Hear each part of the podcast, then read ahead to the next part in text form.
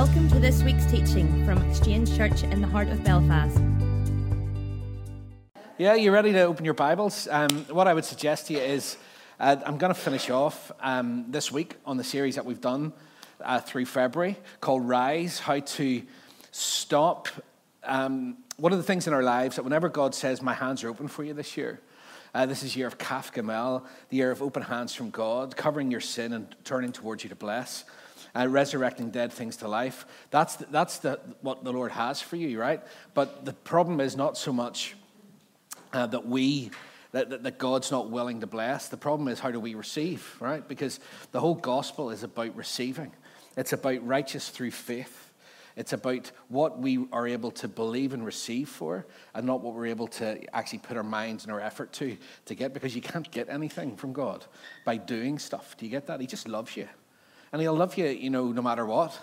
But what we want to do is we want to go from grace to grace and glory to glory, isn't that right? And so what I've been doing is looking over the last few weeks about condemnation, shame, and guilt. And if you haven't been listening, you should have been because it was an absolute. They were belters, weren't they, Alan? Brilliant. And so what we're going to do today, I'm going to look at the last one. And uh, it's, does anyone ever find that yesterday, when I, I'm going to say yesterday, I don't literally mean yesterday, but I mean that which is in the past can be as real today as it was back then? Anybody? I'm talking like experiences, words, things that happened, things you did, things you didn't do, things that happened to you, right? And oftentimes we can find our lived experience today, it, those things are just as real, almost like in Technicolor 4K Ultra UHD, right? Yeah? yeah. And what's interesting is that um, that it's, it's one of the things that we need to. I'm going to, I'm to give you a, a story from from, from the Bible, which is always helpful, and uh, help you to think about something really simple today. And it's, it's, it's this is that uh, when you live in your past and you have things from your past which are not dealt with, they will rob you of the future that God has for you. And so we need to deal with the past. And uh, there's a story in the Bible which is really interesting because if we don't deal with it, we're going to live in it continually. It will always raise its head. A bit like I was saying with guilt and with shame. Like if, if you're guilty over something, then don't ignore it, right? Don't pretend that it doesn't exist. You've got to face it. But you don't face it with anything other than the promise of Jesus that no matter what it is, His grace is bigger. Right? If you try to absolve yourself of responsibility or not de- lean into it or deal with it, then it will always come back. Do you get that? Because it has to be dealt with. And that's what Jesus did for you. Every act, everything you did, everything you never did, everything you should have done, and everything else in between on the scale, look at it through the lens of grace and go, whatever it was, there is responsibility, but it's not mine anymore. Thank you, Jesus, for your grace for me. And allow Him to show you that as far as the east is from the west, He has removed that from you. You've got to face your guilt again through grace because it's own, that's when grace becomes grace. If, if, you're, if, if the grace of God is not enough for you to stand and look at the worst bits of your life and go, thank God I'm free, then it's not grace at all. Do you get that?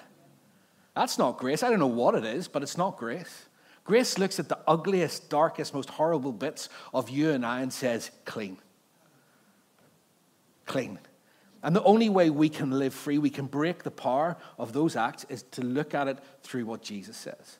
Now, one of the things about we're not good at letting ourselves off the hook. You know, it's, it's one thing to go, yes, Jesus, you've forgiven me, but most of us are really poor at letting ourselves off the hook and saying, you know what, I should have known. Who, who's ever said, uh, ever said, who said this week, I should have known better to lie well? That's a song, isn't it, from the 70s? I should have known better. Who sang that? Elvis? Uh, should have known better. Steak night music, you see, that's what I listen to when I'm making steak for penny night. But, you know, who said I should have known better? Right? Oh, do you know all that stuff? It goes round and round and round. So let's get into the word today because it's the last thing I want to say. The deal, to move into the future where, where you see the Lord's hands open to bless you, you've got to deal with the past. And some of us have got to make a choice in that today. Because, like I said, when it comes to things like guilt and shame, many of us actually use them like a blanket. They're comfortable to us because we've got become so used, the patterns have become so ingrained in our thinking and in our lives at times that we, we actually, it's not that we love it, but we don't know how to live without it.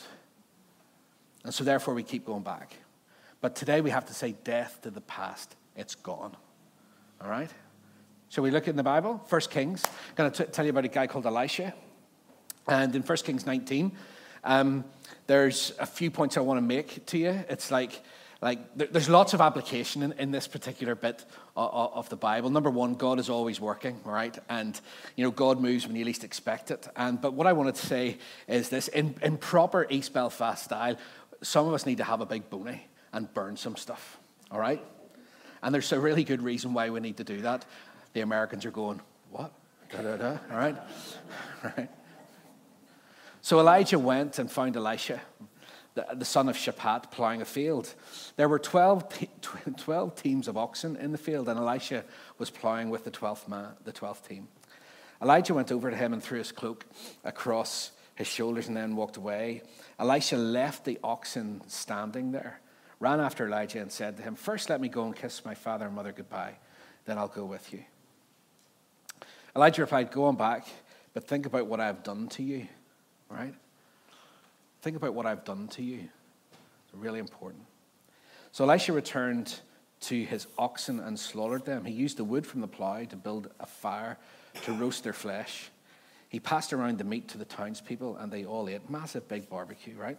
Then he went with Elijah and his assistant. Now, there's a couple of things there I'm going to pull out because we read them and we kind of go, oh, whatever. The, the, the imagery of grace in this, in this particular passage is really, really thick. I want to give you some of the highlights because there's nothing glamorous about Elisha. Right? Elijah, we know, don't we? Elijah was the miracle worker who kind of like one day was up, one day was down, but saw God do incredible things. Isn't that right? Like, if you don't know, he did incredible things, fire from heaven and all sorts of stuff, right? And uh, but this guy Elisha, he's not a miracle worker. Uh, we know nothing about him. He's not a prophet. There's no evidence of him being super holy or super called or anything like that up to this point. And uh, what do you see? We cut into this story, and here's a man just plowing a field. Nothing major and nothing exciting. Now, what's interesting about plowing a field is that it was oxen, right? It says there's 12 teams of oxen there. You know, so I don't know if we, we need to see, get the detail of this. When you plowed a field in those days, it wasn't like with a big, massive Ferguson. It was with these cows, and you were basically staring at their backsides all day long, right? The detail's important.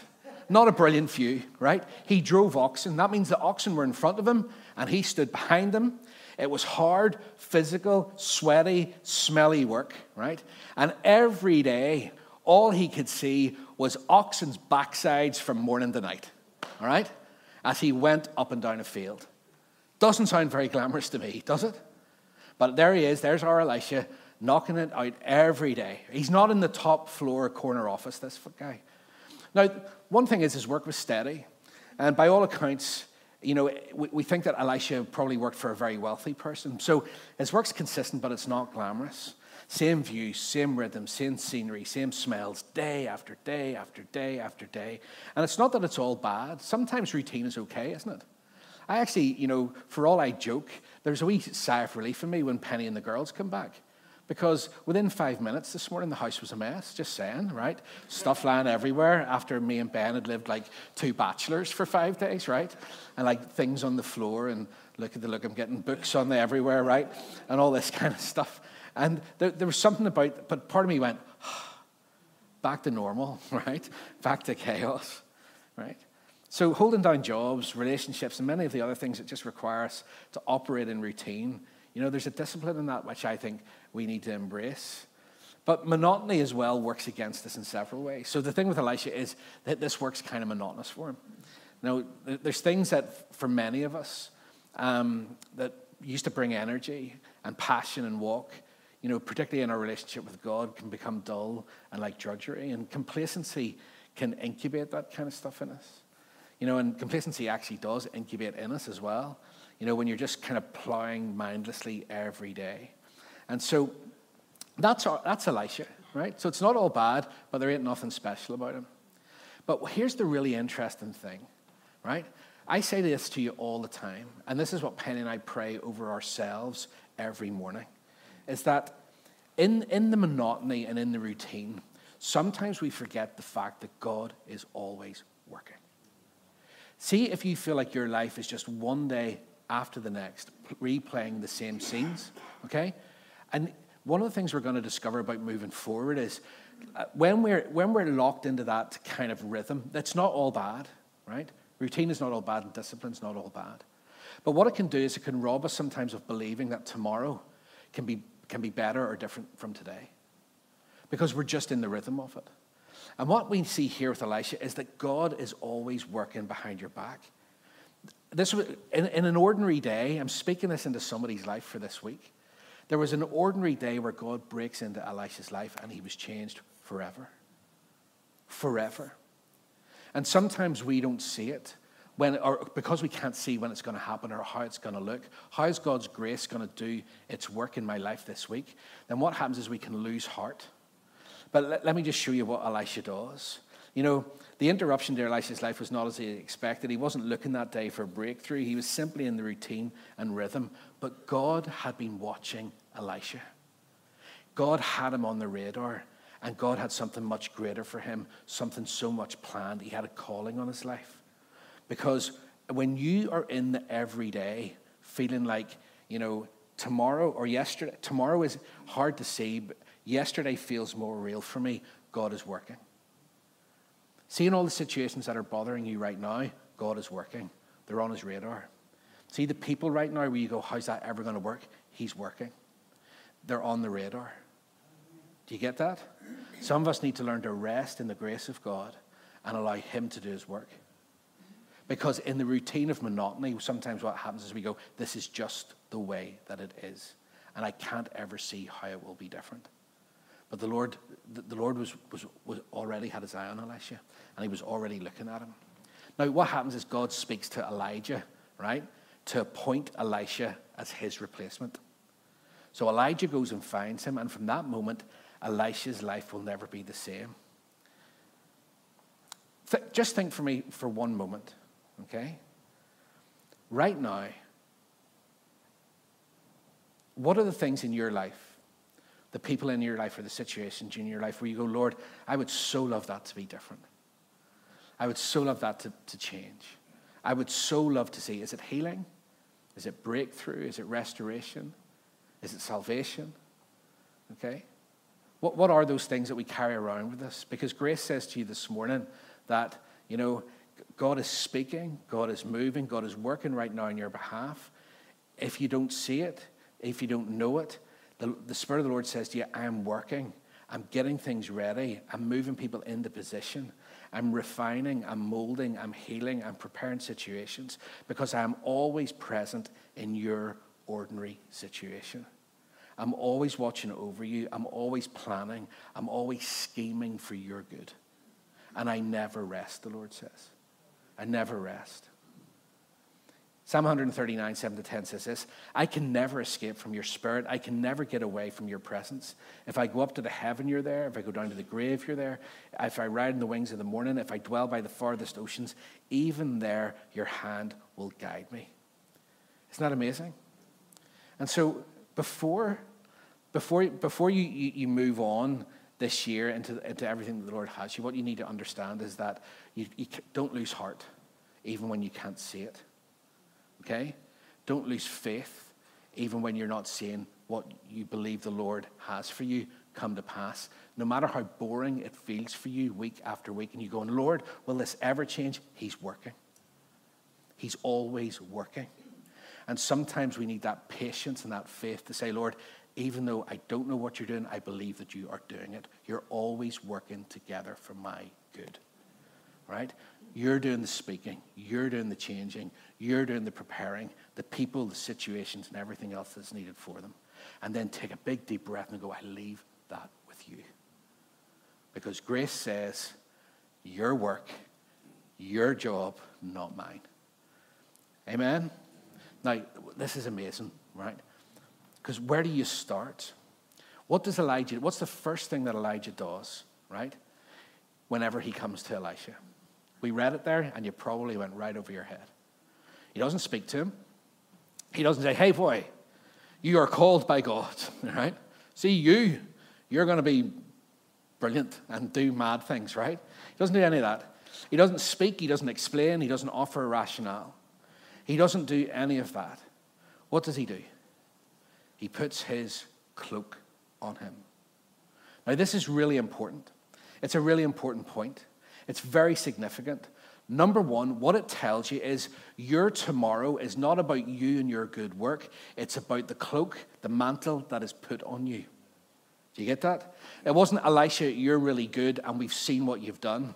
It wasn't like the Lord spoke to me about your goodness and your faithfulness. It wasn't about his faithfulness or anything about that. Do you get that?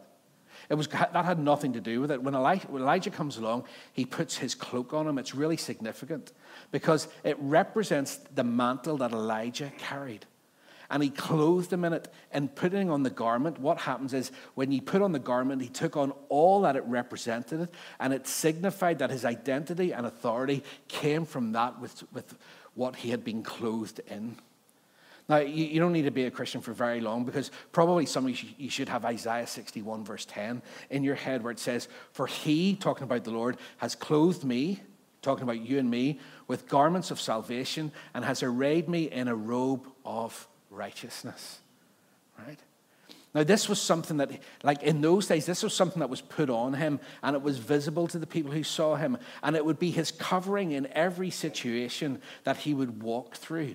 Folks, I want to tell you this, and I will tell you week after week after week. That the only place, the only way you can walk into the future that God has for you in these weeks and months to come, where you see the open hands of God's grace and blessing to you, is by starting from a place of I am loved and righteous. Use your faith every day for righteousness. Use your faith for the grace of God and the favor of God. You don't need you don't need faith for things. He's already provided everything that you need. You get that? You don't need faith for money and provision. You need faith for righteousness. Because the more righteous, you, the convinced of your righteousness you are, the more the, the goodness of God flows in your life. Do you get that? Fruit comes as a result of believing that you are righteous. Because when you're righteous, all things are added to you. Do you get that? So quit worrying about your provision. Quit worrying about everything else. Quit worrying about your pensions. Quit worrying about your jobs. He is your source. He is the one who's looking after you. And what he says is every single day, let me clothe you. Let me surround you. Let you, you have to walk in what? In the truth that I am absolutely saying that you're totally acceptable to me. That's what the Lord has done for you. You can't move into tomorrow no, and you're going to get the, the past bit in a minute. But the, the, the starting point for tomorrow is believing today that you're totally acceptable to God. Every week we've got to remind ourselves of that, don't we? That's the gospel of God's grace. He loves you, He's for you. He is, he, you know, there's nothing in you that is standing against you receiving all of God's favor. You just have to believe. You know, that, that, that covering in those days, every situation that Elisha would walk into, like physically, every place that he would go and every situation that he would walk into, everything that he would be put into, he walked into it with the cloak on. That's why it says in Ephesians 4:24, put on your new nature, created to be like God, truly righteous and holy. Ephesians 4:24.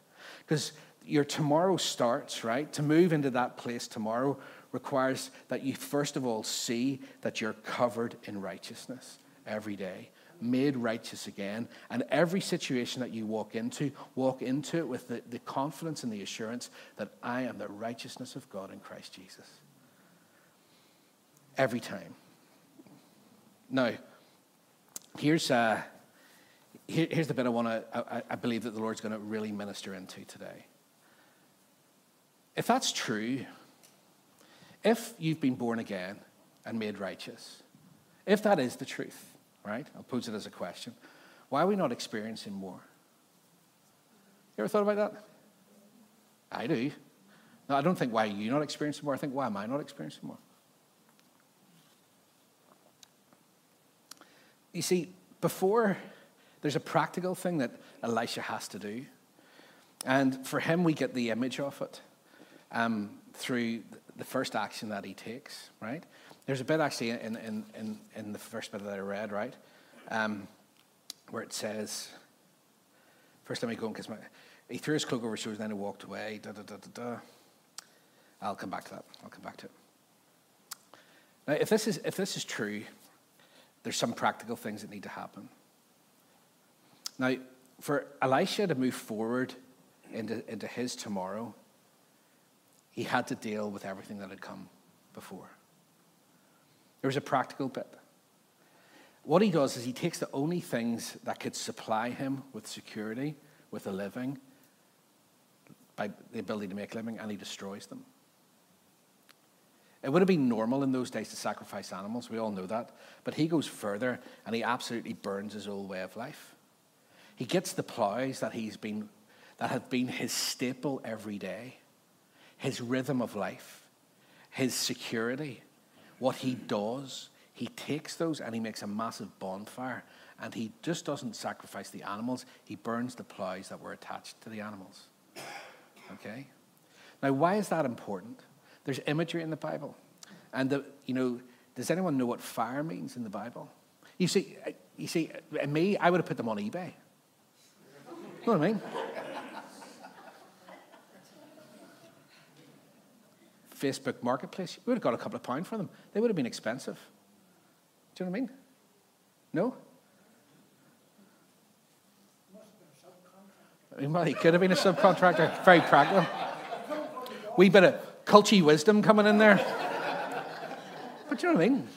You ever thought? Because for me, I'm going, oh, there you go now. For, for I would go, I would have got a couple of pounds for those to tide me into my new future. You know, or given them to somebody, probably. Okay, that's better. No, I definitely would have flogged them, right? And uh, or given them to someone. But actually, what's interesting is like there can be there can be nothing left of yesterday to sit in the, in the tomorrow. Do you get that? And so, what does fire represent? Many times in the Bible, it's interesting why did he have to burn them? Why did the Lord say, burn those? And what does it mean for us? I love this when I start to look at it. You see, fire in the Bible, directly when it's related to God, is a symbol of the presence of God in some way. So, whenever God makes his covenant with Abraham in Genesis, as an example, in Genesis 15, when he summons Moses, what, does he, what did Moses see? A burning bush. There's a pillar of fire that accompanies the Israelites, you know, in Exodus 13. So what happens is when you see fire, it represents the very presence of Jesus in you, the very presence of his grace. Fire purifies, right? We used to laugh about this. There was a song years ago called Refiner's Fire. Does anyone remember it? Refiner's Fire, my heart. Anyone remember that song? Oh, flip me. Well, Penny has this thing, right? I love her to bits. But see the whole thing of song lyrics? Holy smokes. They're just hit and miss. She just makes them up, basically, which is fine until, you, until you're doing that with Christian worship songs and the theology goes right out the window. So um, there was that one, Refiner's Fire, and then um, Lord, light the fire again. Remember that one? Vineyard, everyone remember that? Well, there's a line that I am here to buy gold refined in the fire. It's a beautiful picture of righteousness gold being righteousness, and I'm here for righteousness. And Penny used to stand with her arms in the air. I am here to buy coal refined in the fire. I'm going, and I, I, I used, to st- I used to stand in the meetings going, like talk about the Holy talk about the Holy Spirit leaving in an instant. You know what I mean? When you're just, oh Jesus, this is marvelous. What is she singing? What the what? Coal's not refined in the fire. Coal's burnt in the fire. Thank you, Lord, you're going to burn me in the fire. That's essentially what she was saying. And I'm like going, what is wrong with you? How many times have we sung this song and you can't get it right? Change the meaning entirely. You're laughing. It was terrible. I... Spirit just left right there. Right. So what happens is actually it's about purification. And but it's about holiness and it's about all of those things. But there was it was a huge statement. What it is, what it means is this. Everything, and what I mean is with guilt and with shame, with condemnation, those things have become security for some of us. But we need to burn them. And how do you burn them? By self effort, by being mindful in the world sense. And if that, no, it's to allow the presence of grace to take it from you. Because grace is the only thing that will purify, make that holy in you, and it's to bring it to Jesus, bring it into his presence, and allow him to deal with it. Do you get that? That's the image for us today. That's why he burnt them. It wasn't just about getting rid of the stuff, it was a picture for us today to say, in the presence of Jesus, in the presence of the Holy Spirit, when we're open and we're, we're not, we're facing it. So when it's a scary place to face the things that you know are wrong, unless you have somebody who's ready to stand in your place. Do you get it? When you have to stand and look at something where you know that there is guilt and consequences because of it, that's a scary place to stand. But in the presence of Jesus, what does he do? He lifts your head up, says, Look at me and watch me purify that. All that guilt from the past, all that regret, all that disappointment, all that frustration, all that worry, you can't carry it forward, Elisha, so let my presence burn it from you. Does that make sense? That's why, and here's what's interesting the order is important. It was righteousness first, then the presence of Jesus, the presence of the Lord to deal with the past.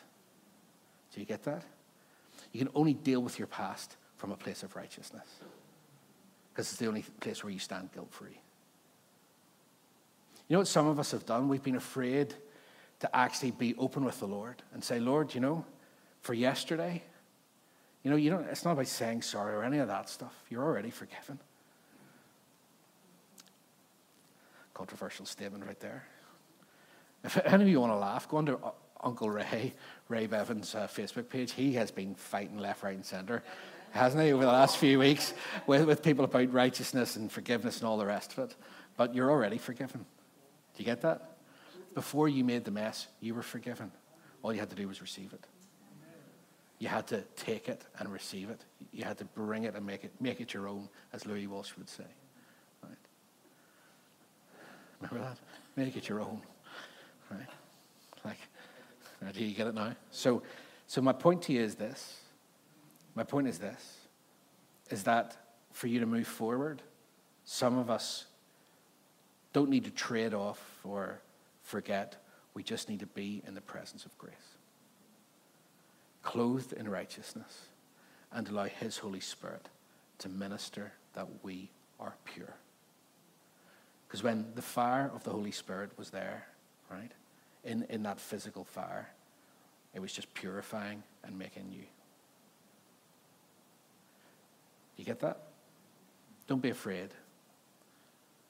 Don't be afraid to hold, you know, to keep your heart sort of halfway closed towards the Lord. Give it to Him all. Because all He's going to do is break you free from those things which have held you captive for too long. That's what He does. Okay. It was a huge statement, a decisive break from Elisha's old life, the source of his livelihood and everything the, the stale predictability of life behind the plough, looking at ox bums, right? And the Lord just breaks him from him. So, what are ploughs? Let me just finish by, by saying this. I'm going to give you a couple of things just to finish. A plough is whatever ha- has you chained, right? That literally, ploughs were, were literally chained together. And they were ch- chained to the, literally to the, the source of provision and everything else. Uh, uh, you know, I don't have time to go into it all, but you know, it's about mindsets. It's about strongholds. It's about all of that stuff. It's about things that from your past have been able to keep you chained at some, chained to a point in time, chained to a word that was said, chained to something that, that you did or something that you didn't do. Something that keeps that sort of umbilical cord, if you like, that keeps feeding you from that place somewhere. It could be 10 minutes ago or it could be 25 years ago or 50 years ago. It doesn't matter what the time is. There's a, there's a connection between you today and what that was. That's the plow. Something that God says you can't bring that into tomorrow, Elisha. You can't walk into your tomorrow carrying that. You've got to burn it. Right? Because what would happen is, can you imagine just very practically, if Elisha was still chained to that stuff? If he allowed himself to be chained to that stuff, can you imagine him trying to do what he was going to do? Like with oxen, and, and uh, it would be ridiculous, wouldn't it? We're going there to do this. The Lord said, I'm leading you here. And Elisha goes, Brilliant, I just need to bring these 12 teams of oxen and my plows with me. I mean, practically, that's what would have happened if he hadn't burnt them. Do you get that? It's crazy. It's absolutely crazy. When you put it that way, you go, What? You wouldn't do that. It's about many other things leaving behind your failure, leaving behind your disappointment with God, Leaving behind your disappointment with other people. I've already talked about shame and guilt, attitudes. Leaving behind unforgiveness. Leaving behind your fear, your pride, habits, whatever it happens to be. You know, whatever, whatever it is, you know, it can even be small ideas of who God is. Like not standing, you know, you're like just not believing God for tomorrow. But the bottom line is, whatever it is, there's only one way to deal with it the righteousness of God given to you as a gift and the presence of grace in your life. That'll burn it and purify it. It's the only thing that'll do. Because you can't step into your new life until you, you set fire to what's tethering you to your old. And before you, you go forward, you have to almost offer it all to the Lord and say, Lord, in my life, heal me. It's almost like an act of surrender to the Lord, isn't it? Heal me, clean me like you've done, or show me the, how you've cleaned me. And those things in me, Lord, which keep me tethered, allow your grace to set me free from them. Now, it may seem drastic, right, to do that. It's, but the real risk in your life is just not doing it. Because you don't want to go through another year, do you, where the Lord says, My hands are open. And you, you think about what that means in your life, the situations where you want to see grace move, and then you live frustrated for the whole time going, You know, I didn't see it. Why? Because I was tethered to the old. I was tethered to the old. Let me just finish by um, saying one thing. There's a, there's a, you know where Paul says, one thing I do in, in Philippians 3? He says, one thing I do, forgetting what is behind and straining towards what is ahead, I press on towards the goal to win the prize for which Christ has called me, or God has called me heavenwards in Christ Jesus. Right? I just, um, I, I think this is a very practical verse for, for setting fire to some stuff. What happens is this the word forgetting here means to no longer care for, to neglect, or to refuse to focus on. It's, it's you saying today, I refuse to focus.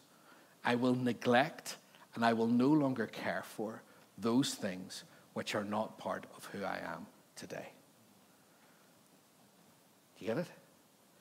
You have to be honest with yourself. You see, your memories, this is why this is going to be so powerful for you, right? Your memories store millions, millions upon millions of pieces of information that have been gained through life, actually since you were birth. You know, some, some experiences might seem impossible to forget, and any effort to forget them actually can strengthen it. Isn't that right? Can make them more prominent. So, what Paul here is saying in Philippians 3 is not like you get a memory wipe, right? He's telling us to focus on what Jesus has done in you now, the gift of righteousness, and where he's calling you for. Because you can either think, you can think in three ways past, present, and future. And what he's saying is neglect that, don't care for that, and do not focus on that. Because actually, you're focused on something that the Lord himself says no longer exists. When you became to Christ, even when you were in, so before you were in Christ, you were made brand new, right? And when you're in Christ, he doesn't judge you based on your performance, he judges you according to Jesus' work. Either way, you're attaching yourself to something which isn't real. It's not even real. Do you get that? According to the Word of God, it doesn't even exist. So he says, You have to make a choice. Think about today and think about your tomorrow. And think about where I'm leading to you, the Lord says. You know, whether, you know, whatever it is, it, it can be, it can be difficult. But, you know, you know, if you, there's a kind of a, a kind of forgetfulness which is kind of helpful. You cut the strings that tie you to the bygone moments, and then what you do is you, you just throw yourself into that truth that 2 Corinthians 5.17 says, I am a new creation. The old is gone, the old is past, and I am a new creation. That's how I live free. That's what Grace says to you this morning. I bet you a hundred quid. You're not meant to say that from the church, are you? I bet, all right? Every single one of you in this room today, as I've been talking, I've been going, there's been things in your head, hasn't there? Anyone? Or are you all just sitting there going, oh no, I'm so flipping holy, see me? Every one of us. And you go, I would love, I would love, love, love to live free of that. And I want to move into the future that you have for me. For some of us, it was words that were spoken over us. It was things that were declared over us. And those things are stored in memory. And they keep coming back. And your failure just, you know, when you do something, you, it just, the failure then is reinforced. Aye, but you know, you were always that. You'll never be. It's, there, there's a myriad of things which need to be burnt by the presence of God's grace. Just to allow the Holy Spirit to minister to you today, to go, it's done. Don't focus on it. It's almost like the Lord looks and goes, What are you tethering to? Oh, well, I did this and I said that and I should have done it. And he goes, Yeah, see, the problem is I can't see that. I removed that. Oh, but I did it when I was saved. Yeah, well, here's the really brilliant thing about that. You know, I, you, sh- you know, it's not like you shouldn't have, know, you should have known better. You know what I mean? That's not the point. Okay? If you did it when you were saved, you were already standing in a place of grace. Already accounted for. Ah, that sounds outrageous, Lord. Well, you know, that's grace. Can it really be that true? Absolutely it is. So when I fall today, I fall into grace. I don't fall from it, I fall into it. Really? That's outrageous. scandalous, in fact, isn't it? I'm falling, but I'm falling into his favor. Hold on a minute. When I fall, do I not fall out of his favor? No, I fall into favor. That's, that's bonkers. Absolutely bonkers to a mind and a heart that hasn't been transformed by God's grace. So, almost some of us in cutting the ties to the past are actually just, do you know what part of it is? It's a revelation if it's not there anyway. For some of us, just, well, it's not even there. It's a figment of my imagination. Close your eyes for a minute.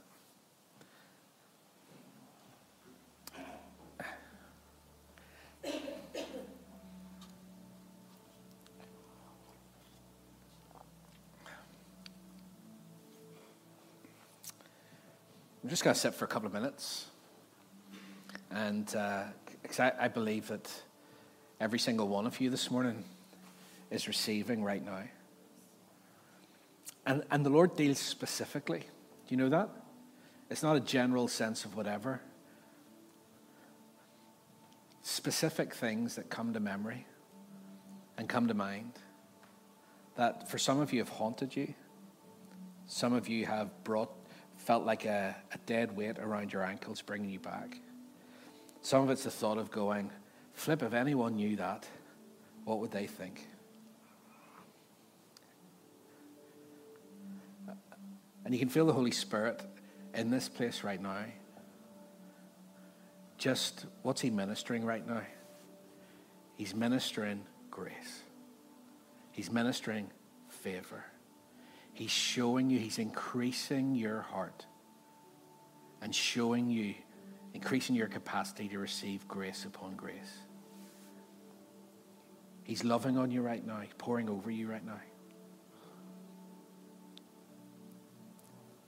Jesus, show your people indeed that yesterday is gone.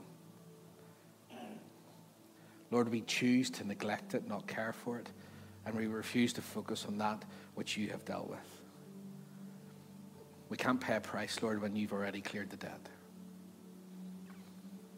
And Father, I speak a release over your people from every lie, every stronghold, every mindset that has kept your people bound. Lord, and we thank you that your promise is that you, you have burned those things in the fire of your grace so that we can be confident today have full assurance of our faith. Come boldly to you, Lord, because your arms are open, your heart is open, and you love to love upon us. You pour your grace freely on us. You pour your favor all over us. And you tell us that our best days are to come. You tell us that our future is secure. You tell us that we can have hope for tomorrow and peace today. We thank you, Father, that you are working behind the scenes in every. You know, the lie is that there's a lie right now that the Lord's breaking off some people. You can't move into tomorrow because right now there's a situation that somewhere in your past, right, was never dealt with. The Lord says, I'm working. When you don't see it, I'm working. The physical reminders might be around you. One of the reasons I didn't talk about it, one of the reasons why Elijah, Elisha burns the plows is that there would be no physical things for him to see, no physical things for him to put his eyes on that would be a reminder of where he had come from. And I believe the Lord said to you, I'm working right now. There are relationships and people right now that the Lord says, leave them with me because I'm working. I'm never late. I'm always on time. I know what I'm doing, the Lord says. So trust me with them. Let them go into my care and let me just lavish my love and my care on you. Let me relieve you of the burden of worrying about them, the Lord says, because I've got them. And the Lord's ministering that into your heart. He's ministering hope for tomorrow. In Jesus' name, He's ministering hope for tomorrow. No shame, no guilt, no condemnation. If He set you free, you're free indeed.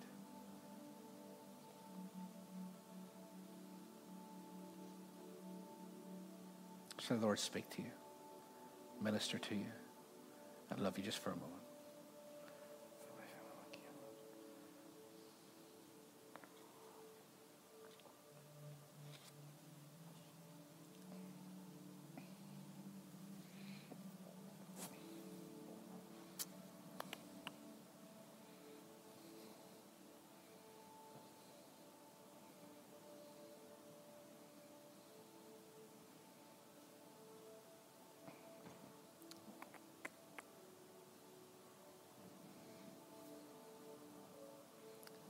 Some of you, it's words that were spoken over to you, and the Lord says, Let your declaration be, That's not me.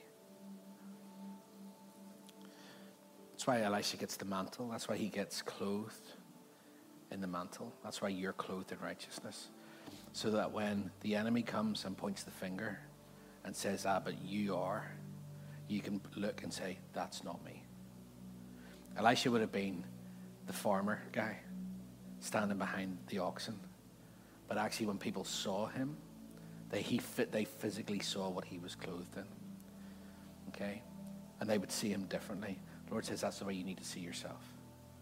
For some of you, the words that were spoken, the statements that were made, the declarations that were made over you, you just say, That's not me. I have been born again into righteousness. I am loved. I am secure. I am the righteousness of God in Christ Jesus. There is no unsettled claims against me. The law has been completed on my behalf, and I stand boldly in the presence of Jesus today, as loved and as holy as I will ever be. And He is working out His good purpose for me. He is blessing me and showering me with favor. He is working out my path. He is opening doors, closing doors, putting things into place, moving chess on a chessboard like nobody else. And he says today, you'll see my goodness in this land that you're living in. You will walk into the into the promise that I have for you. Because when I am working and you're resting, then nothing is going to stop my plan for your life, the Lord says. So let it go and trust me. Amen. You encouraged this morning? Good.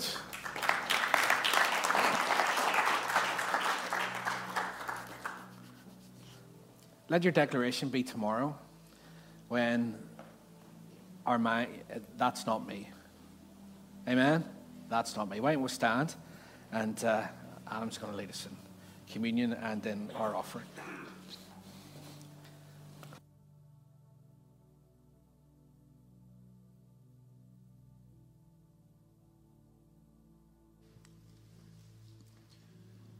Thanks so much, Andrew, for that.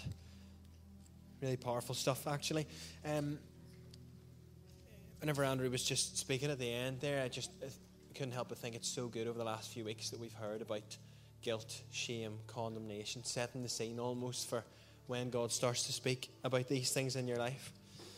And during that declaration, that's not me. Um, take the bread and we say, This is me. I am whole.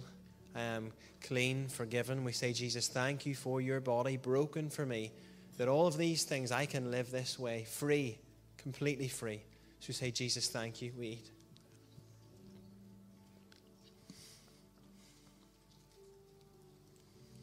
We take the cup, say we are righteous, holy, forgiven all of the time, and we receive everything that you have for us. Thank you. Wholeness over our bodies and our minds. In Jesus' name. Want you to respond during this song of worship. But before that, we'll take our offering just as well at the start of it. Yeah, as always, you'll never hear about money in this church before you've heard about Jesus. That's our heart and always will be. Um, respond in worship uh, with what you've heard, you know, what God's been speaking to you about, and handing those things to Him, burning those things. Um, so we'll do that and we'll, we'll worship. We say, Jesus, thank you again just for what you're speaking. Continue to speak during this song. We respond to you and say that you're the God who allows us to walk in freedom. Thank you for that, Jesus. Amen.